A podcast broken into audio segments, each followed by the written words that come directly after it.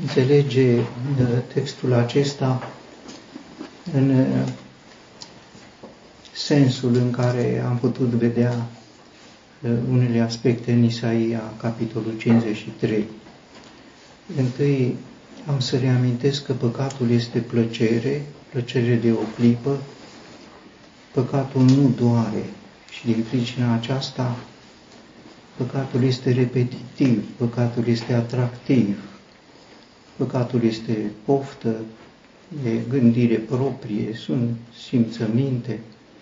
Aceasta pentru că păcatul întâi, aș putea să spun, ia mintea omului, păcatul îl nebunește, păcatul este un fel de anestezic spiritual, nu-i simți durere.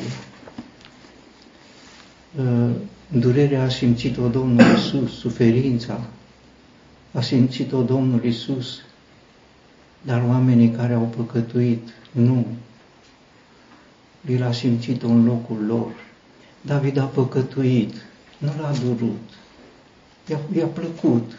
A stat cu femeia aia. A lucrat Dumnezeu în inima lui. S-a trezit. Atunci l-a durut.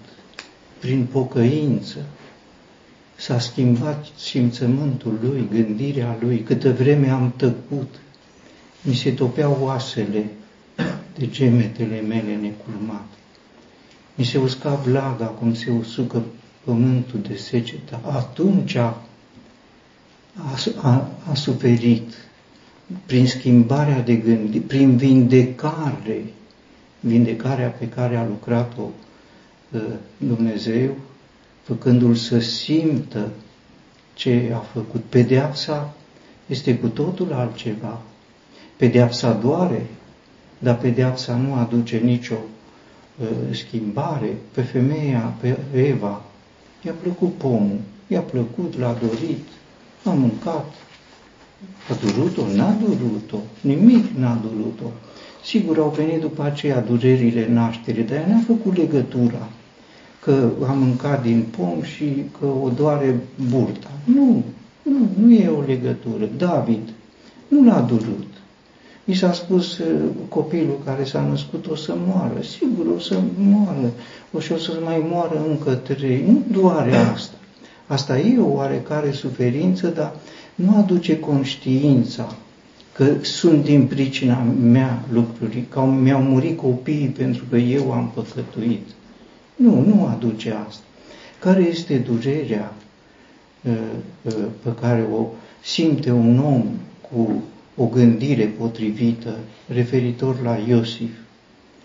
Gândirea potrivită este că în fața propunerilor rele ale stăpânei ei să se culce cu el, el a spus, cum să fac eu un rău atât de... Îl durea în ființa lui, avea conștiința comuniunii cu Dumnezeu, trăia cu Dumnezeu și îl durea să facă. Iuda, Iuda trecut pe lângă o femeie, sigur, nu durea, nu doare păcatul, nu doare. Vindecarea de răni, prin rănile lui, și la aceasta face referire, de a suferi Hristos. Eu păcătuiesc, nu mă doare, îl doare pe El, ce îl doare? Pofta mea, poftele oameni. Ce sunt pofte? Dorințe, priviri, astea, văd ochii ceva, gânduri. Îl dor pe el lucrurile acestea. Privește la el când păcătuiești, când îți permiți un gând, privește la, îl doare pe el, când îți permiți un simțământ, când îți permiți o dorință, când ești tu, când faci tu, când vorbești tu, nu el îl doare pe el. Spuneam despre imaginea cu focul. Dacă știm că păcatul doare, nu-l repetăm, dar nu ne doare. Din pricina aceasta vorbim.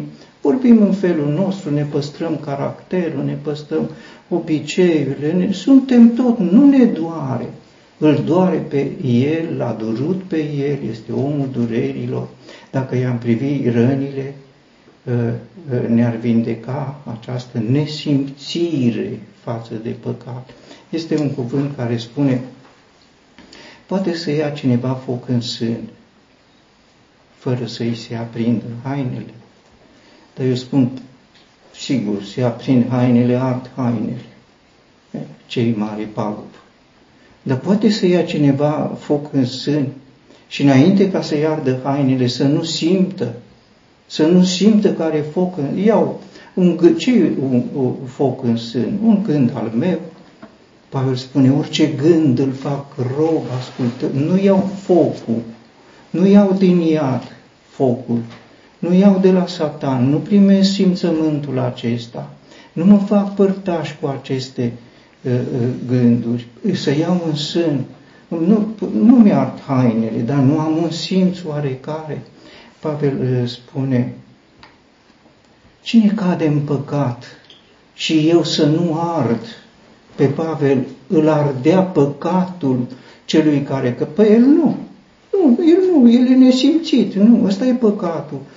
Păcatul din Corint, nu-l ardea. Adunarea din Corint, nesimțită, nu simțea. Nu, voi v-ați fălit, v-ați bucurat, voi v-ați glorificat. Uite ce har mare avem că în mijlocul nostru este un curvar și noi îl tolerăm. Ce tolerant este harul lui Dumnezeu. Schimbă în desfrânare harul lui Dumnezeu, cum spun. Nu ne doare.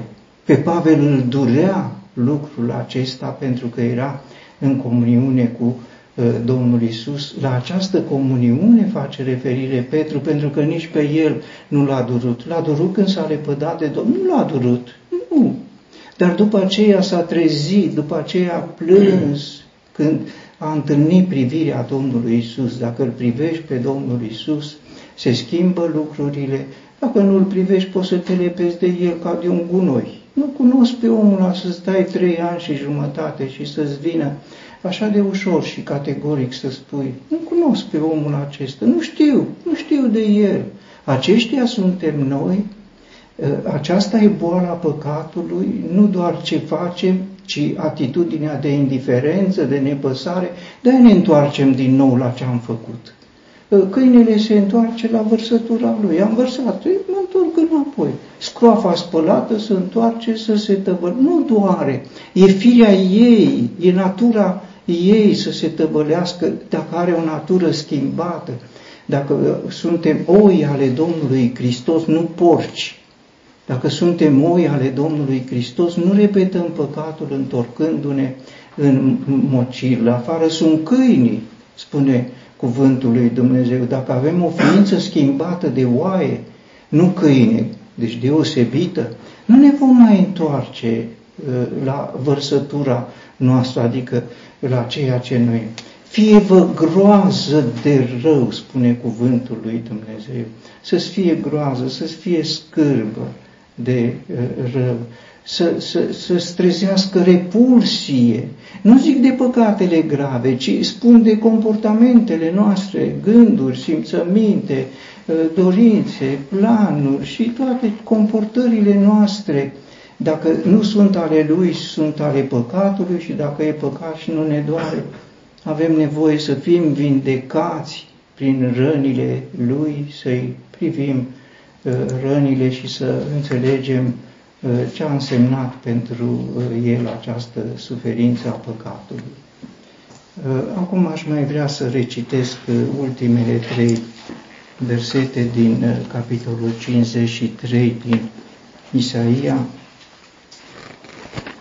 Totuși Domnului a plăcut să-l zdrobească, l-a supus suferinței, dar după ce își va aduce sufletul său o jertfă pentru vină, el va vedea o sămânță, își va lungi zilele și plăcerea Domnului va prospera în mâna lui.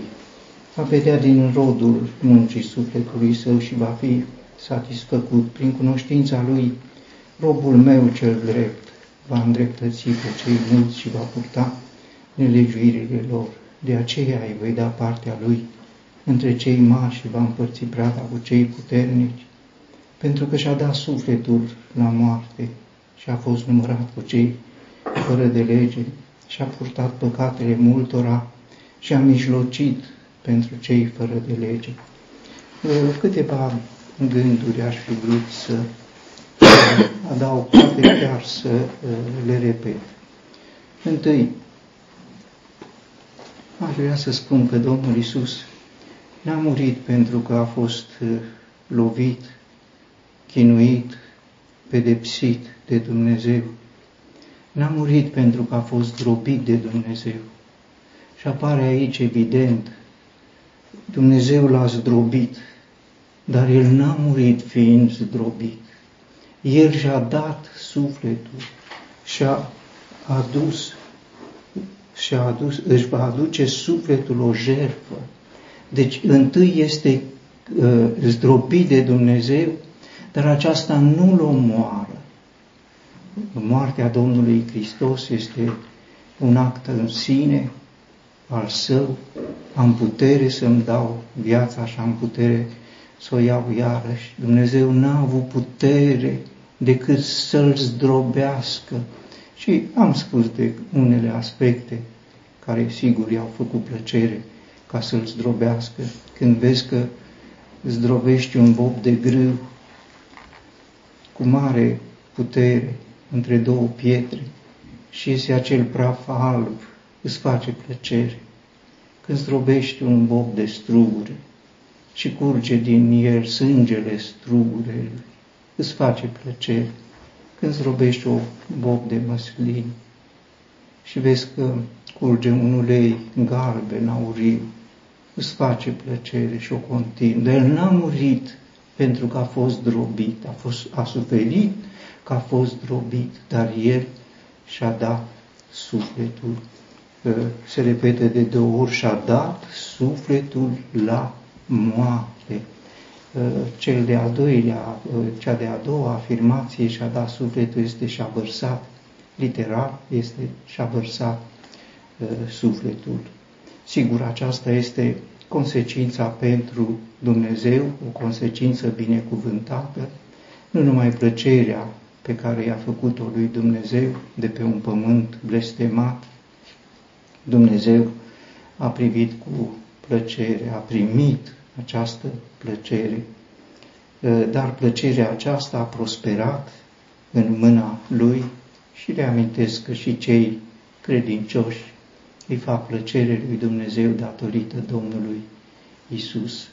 Apoi sunt consecințele pentru Domnul Isus. El a fost uh, uh, satisfăcut, împlinit, s-a bucurat, n-a fost trist că a murit, n-a privit ca uh, uh, o pierdere, n-a privit ca o frustrare lucrarea pe care a făcut-o ci a privit-o ca un destin binecuvântat din partea lui Dumnezeu, rămânând în comuniune cu Dumnezeu. Moartea, în general, este un lucru rău, trist, care aduce lacrimi, aduce plânsete, aduce boce, aduce jale, dar pentru el n-a fost lucrul acesta, pentru el a fost o muncă și dincolo de muncă aștepta și a privit și a primit cu, ca o împlinire rodul muncii sufletului său. Sigur, ca să privească și să primească, ca să privească rodul muncii, pentru aceasta a trebuit să învieze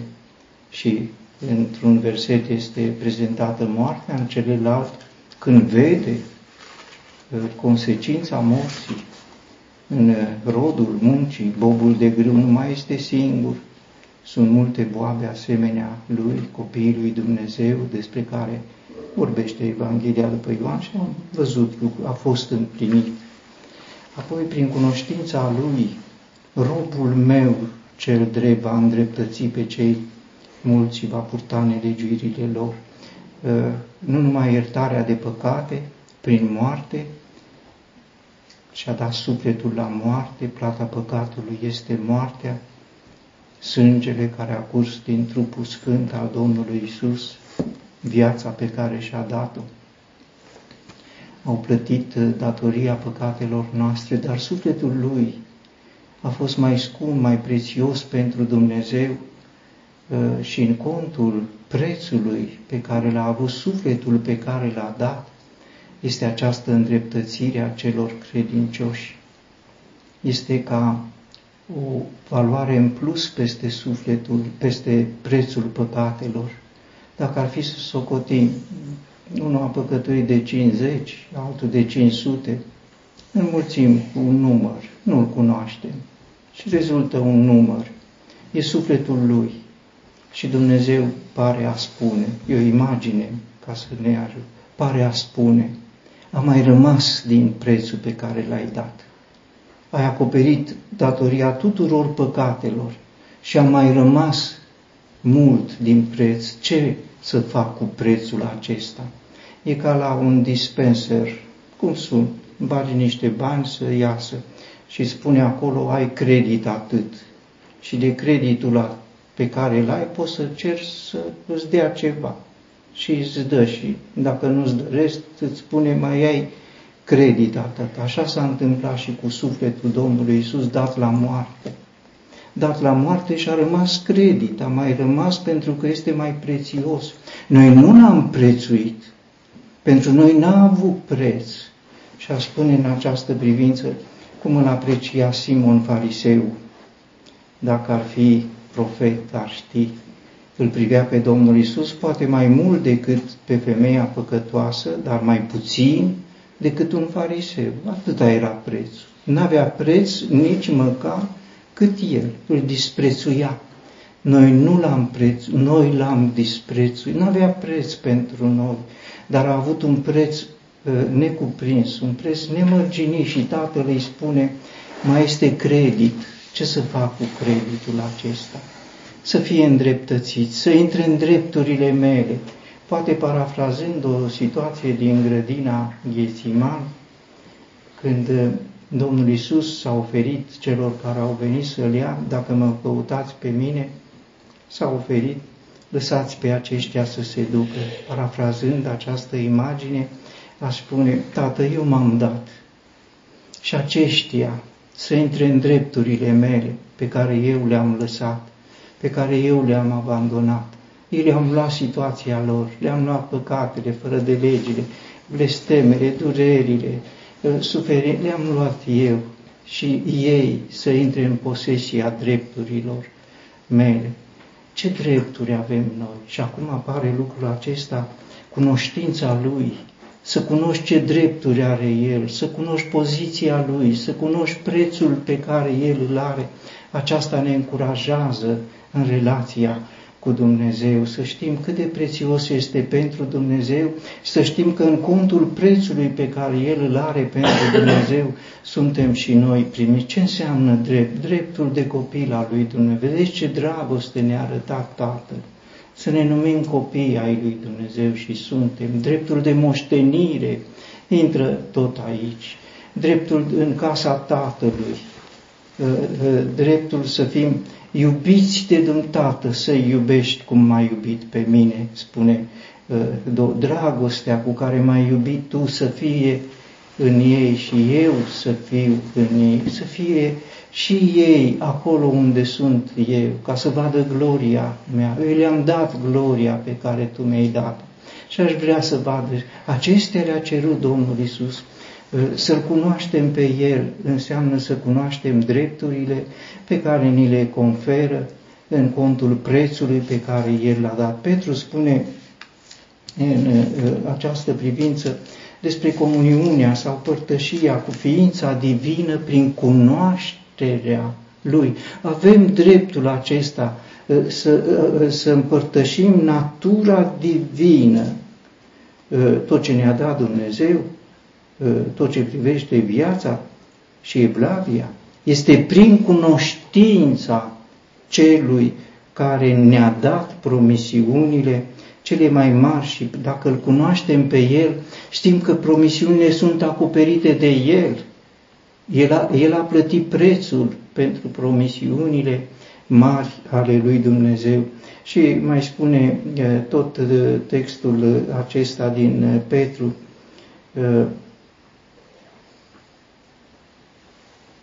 că aceasta, când se întărește chemarea voastră și alegerea voastră, făcând aceasta, nu veți cădea niciodată vi se, și pentru că astfel vi se va da din belșug intrare în împărăția eternă a Domnului și Mântuitorului nostru. Câteodată privim spre eternitate, vom fi primiți, sigur, vom fi primiți. Nu doar că vom fi primiți, vom fi primiți din belșug. Ce înseamnă să fii primit din belșug?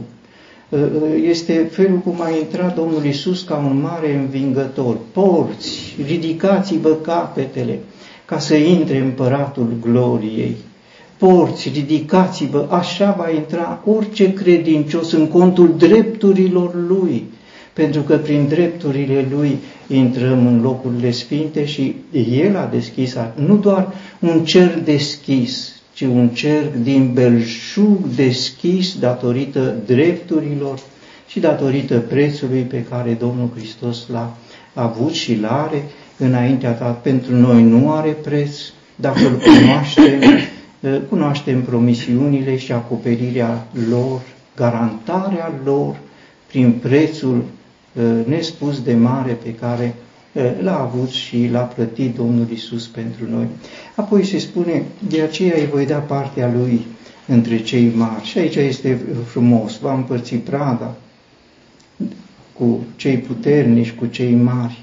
Domnul și robul său împart aceeași pradă. Cu, cu, Isaia începe cu robul Domnului și propășirea lui, robul meu va prospera și iată acum, în final, înțelegem această prosperitate a robului meu, Domnul și robul. Pe parcurs era vorba doar de Domnul și de noi, acum, iată, robul Domnului răsplătit și se spun motivele, patru motive, și-a dat sufletul la moarte, și-a dat de bunăvoie sufletul la moarte. Și aș vrea să reamintesc că atunci când s-a spus Domnul a făcut să cadă asupra lui nelegiuirea noastră a tuturor, urmează lucrul acesta. Domnul a făcut să cadă nelegiuirea asupra, asupra lui, el n-a deschis gura, n-a spus niciun cuvânt. Sigur, noi citim despre fel de fel de, de atitudini pentru credincioșii care li s-au părut nedrepte drumurile lor. Iosif n-am făcut niciun rău, pune o vorbă bună pentru mine.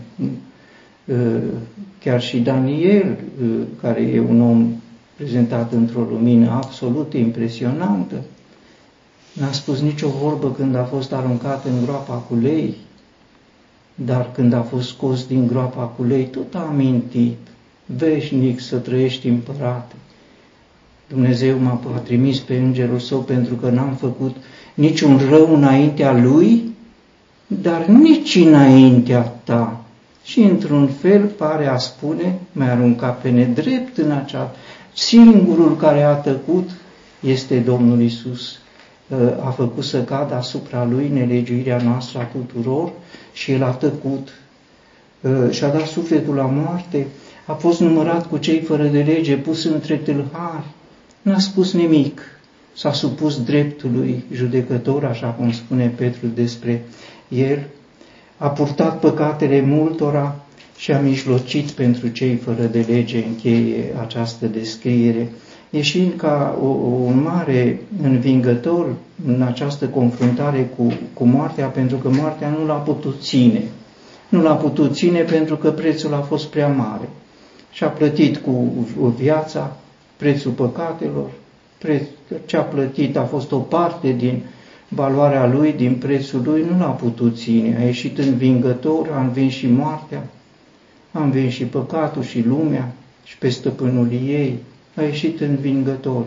Și ieșind ca un mare învingător, ce face el? Un mare învingător are dreptul să ceară, să spună, să vrea. Ce face el? Mijlocește pentru cei fără de lege, adică cere tot pentru ei, nimic pentru el. Când ă, ă, ă, a fost aruncat asupra lui fără de legile noastre, n-a spus nimic, când iese învingător, spune, ce spune? Tată, vreau ca acolo unde sunt eu să fie împreună cu mine și aceea pe că cere pentru alții, nu cere nimic pentru sine. De aceea spune Dumnezeu, de aceea îi voi da pentru că a mijlocit pentru cei fără de lege, nu pentru el, ci pentru ceilalți. S-a pus uh, în comuniune desăvârșită în acord cu Tatăl Său, nu de a curmezișul voi, ci împreună cu tatăl său. Știa că tatăl său vrea lucrul acesta și mijlocește pentru ei, intermediază binecuvântările lui Dumnezeu. Ce binecuvântări! Intrare în cer din belșug, nu? Dar până la intrarea din belșug în cer, belșug de viață, eu am venit ca oile mele să aibă viață și să aibă din belșug, spune el. Odinioară, marele preot Aron, părânduielile simbolice din vremea umbrelor, sigur, când se prezenta în locul preasfânt, înaintea lui Dumnezeu, se prezenta cu ceea ce este Urim și Tumim, două imagini, două simbolici purtate pe efodul care îi stătea pe piept, însemnând lumină și desăvârșire. Ori de câte ori era înaintea lui Dumnezeu, fără vorbe, își expunea pieptul înaintea lui Dumnezeu, iar pe piept scria lumină și desăvârșire. Aceasta vreau de la Dumnezeu și aceasta a cerut Domnul Isus, lumină și desăvârșire. Lumină pentru ei, lumina descoperirilor. Domnul să vă lumineze inimile,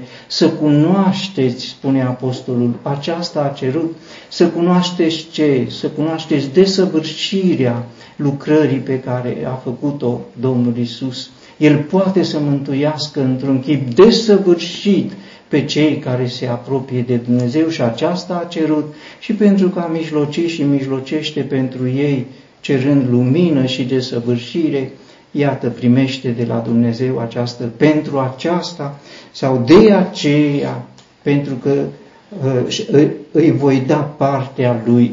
El cere pentru alții și în timp ce cere pentru alții, Dumnezeu are grijă să-i dea robului său, robul și Domnul și robul împreună, Domnul dă robului său. Pare o, alt, un alt nivel al cuvântului pe care l-a spus odată Domnul Isus într-o imagine Bine, rob bun și credincios. Aceasta este partea Domnului Isus, aprecierea din partea Tatălui Său. Bine, rob bun și credincios și în felul acesta l-a așezat pe uh, tronul său ca învingător.